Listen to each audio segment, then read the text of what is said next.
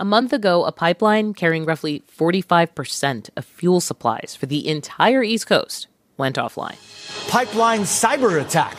A major source of our nation's fuel shut down by hackers demanding ransom. 5,500 miles of a pipeline run by Colonial Pipeline Company were shut down after hackers broke into the company's computer systems, encrypted certain data, and demanded a ransom to unlock them. That's what's known as a ransomware attack.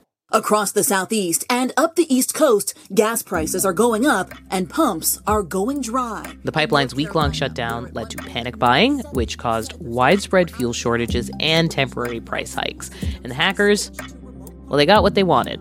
Of course, the initial uh, thought is you don't want to pay the ransom, you don't want to encourage, you don't want to pay these contemptible criminals. Colonial Pipeline CEO Joe Blount told NPR his company agreed to pay hackers believed to be Russian a ransom of nearly $4.5 million to get its pipeline back online. When you know that you have 100 million gallons of gasolines and diesel fuels and jet fuels that are going to go across the southeastern and eastern seaboard of the United States, it's a very critical decision to make. And if owning that de encryption tool gets you there quicker, then it's the decision that had to be made. Consider this attacks like the Colonial Pipeline hack are on the rise, and now the U.S. government says it will start treating them like terrorism.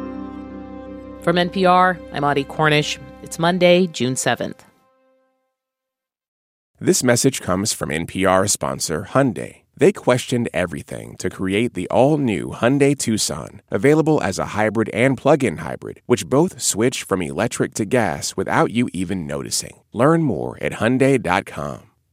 This message comes from NPR sponsor TalkDesk. TalkDesk offers a better way to do customer experience. With TalkDesk's innovative solution, you can get superior contact centers up and running fast. So if you're customer obsessed, visit TalkDesk.com. What happens to police officers who get caught stealing, lying, or tampering with evidence?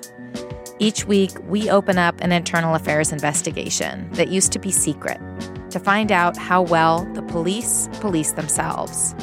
Listen to On Our Watch, a podcast from NPR and KQED. It's Consider This from NPR. The director of the FBI says this is a moment like 9 11 when the U.S. had to face a new reality about an existential threat. In a print interview this week with the Wall Street Journal, Christopher Wray said, quote, There's a shared responsibility, not just across government agencies, but across the private sector and even the average American. He wasn't just talking about the colonial pipeline hack. Right now, Wray told the Journal, the FBI is investigating around 100 different types of ransomware, many tracing back to hackers in Russia. We are learning more about the scale of the hack into Microsoft's Exchange server email software. Hundreds of thousands of government offices, small businesses, and schools could be affected. In recent months, Microsoft's email service was compromised and left the company scrambling to push out software fixes to customers. Another attack happened in Florida, where hackers targeted a water treatment plant using remote access to increase levels of dangerous chemicals in the water supply. City officials have disabled that remote access system that was used in the hack. There are several safeguards in place that would have prevented that contaminated water from ever entering the supply. And just last week, another U.S. company victimized by a cyber attack. JBS, the world's largest meat supplier, was targeted with ransomware. Here in the U.S., they've got processing facilities uh, that do chicken, beef, and pork. We're All of those facilities were shut down for a few days, and the FBI later said that it appeared a Russian linked group of hackers was behind the attack. JBS plants are back up now, and it's unclear if the company paid any ransom to hackers. Ransomware is a difficult problem. In an interview with NPR last month, Anne Neuberger, the senior White House advisor in charge of the cyber response, acknowledged that some companies simply are not equipped to defend themselves from ransomware attacks. We discourage the payment of ransoms, and we also understand that sometimes companies are in a difficult place. If they don't have backups, I hope that each company, each government agency that looks at the number of incidents that have occurred recognize the need for us to build secure and resilient digital infrastructure. And how will the Biden administration help companies do that? Well, that's the question our national security correspondent Greg Myre has been looking into. President Biden received no grace period when it came to cyber. The cyber pressures that this administration has faced so far have been relentless. April Falcon Doss is a former National Security Agency official who now heads a technology program at Georgetown's Law School. As the cyber breaches pile up, cyber experts say it's important to note the two distinct threats. Glenn Gerstell was a senior NSA official until last year. There clearly is a dividing line between cyber hacks for intelligence gathering purposes and these ransomware attacks that are designed principally for financial benefit. On one side of that line is the SolarWinds attack uncovered last December. This was intelligence gathering by Russian spies quietly stealing U.S. government secrets. On the other side is ransomware, which is surging. These require different responses, Gerstell says, but he's quick to add both the intelligence attacks and some of the most significant ransomware attacks we have have one thing in common, and that's Russia. Biden says he'll raise the cyber issue with Russian leader Vladimir Putin at a June 16 summit in Switzerland. Despite all the evidence, Putin denies Russian involvement in the intelligence hacks and shrugs his shoulders when asked about the ransomware attacks from criminals based in Russia.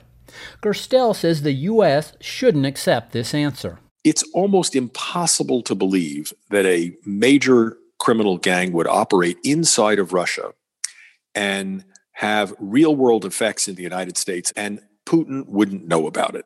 FBI Director Christopher Wray told the Wall Street Journal that many of the hundred ransomware variants under investigation are linked to Russia. Last month, Biden laid out his cyber strategy in an executive order. April Falcon Doss says it's a good start. There are many departments and agencies across government that really have cybersecurity postures that lag behind where they should be. The government does face real limits when it comes to ransomware and private companies. The government won't be able to actively protect the private sector from any possible ransomware attack because, thankfully, the government doesn't control the internet, right? We wouldn't want that.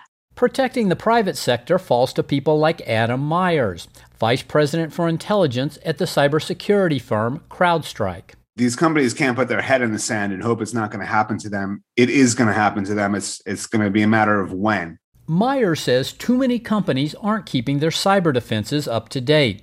He cites the attack on the meat company, JBS, carried out with a malware known as R Evil. Meyers knows it well, but says many potential victims don't. I guarantee lots of organizations in the in the food processing world right now googling uh, how to find what is REvil, and if you need to look it up when it's happening, you're in a real bad spot. How bad? I ask what the current ransom demand is for an attack on a large company. I see the payments going out, and the payments are just, you know, stomach churning figures, you know, two, four, eight, ten, thirty million dollars. It's a price he believes many more companies will have to pay. NPR's Greg Myre.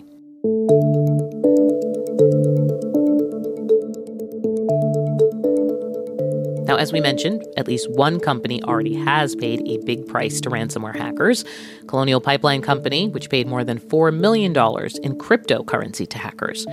As of Monday, the Justice Department announced that the majority of that money has since been recaptured by FBI investigators who'd been tracing the group behind the attack. In any event, it's true that not all cyber extortion attacks end with a ransom payment it's not a foregone conclusion that a company has to pay a ransom for sure. Bill Siegel runs Coveware. It's a company that responds to ransomware attacks and sometimes negotiates with hackers. He spoke to NPR's Rachel Martin about what ransomware negotiations look like from the inside. Well, at the end of the day, the goal is to find a way for the company to recover without having to pay at all.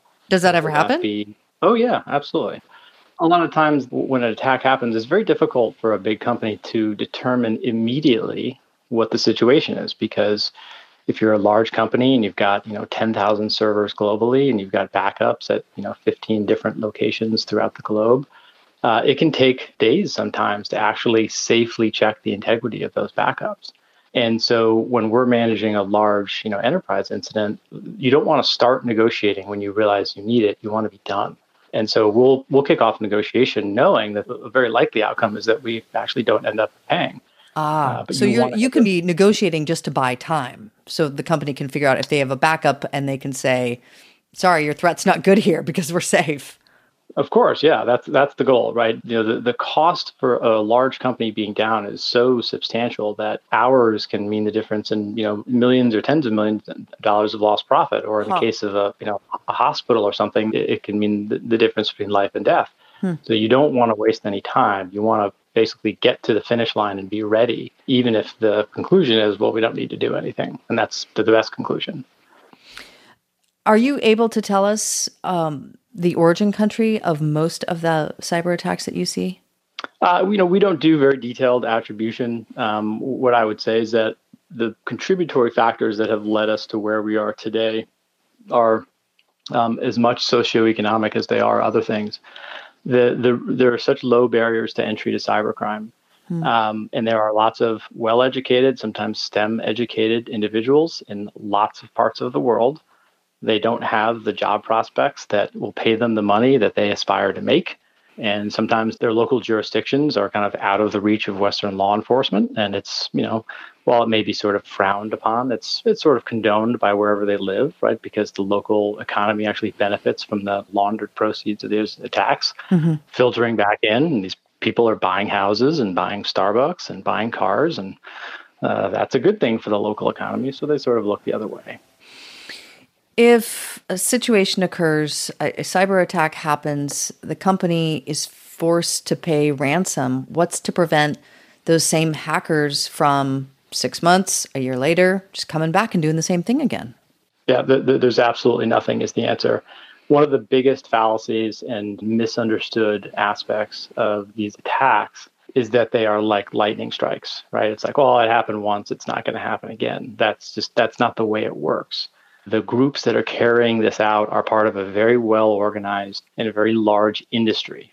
If it is cost effective, i.e., cheap to attack a company and has a high likelihood of being profitable at low risk, they will do it. And they will do it over and over and over again, just like any other business would do the exact same thing if they found a very cheap way to sell very high profit products. You've and seen so this? If com- yeah, of course. If a company does not take it seriously and they don't fix the vulnerabilities that allowed it to happen in the first place, there's a 100% chance it happens again. Bill Siegel, the CEO of Coveware. He spoke to NPR's Rachel Martin on Morning Edition. It's Consider This from NPR. I'm Audie Cornish.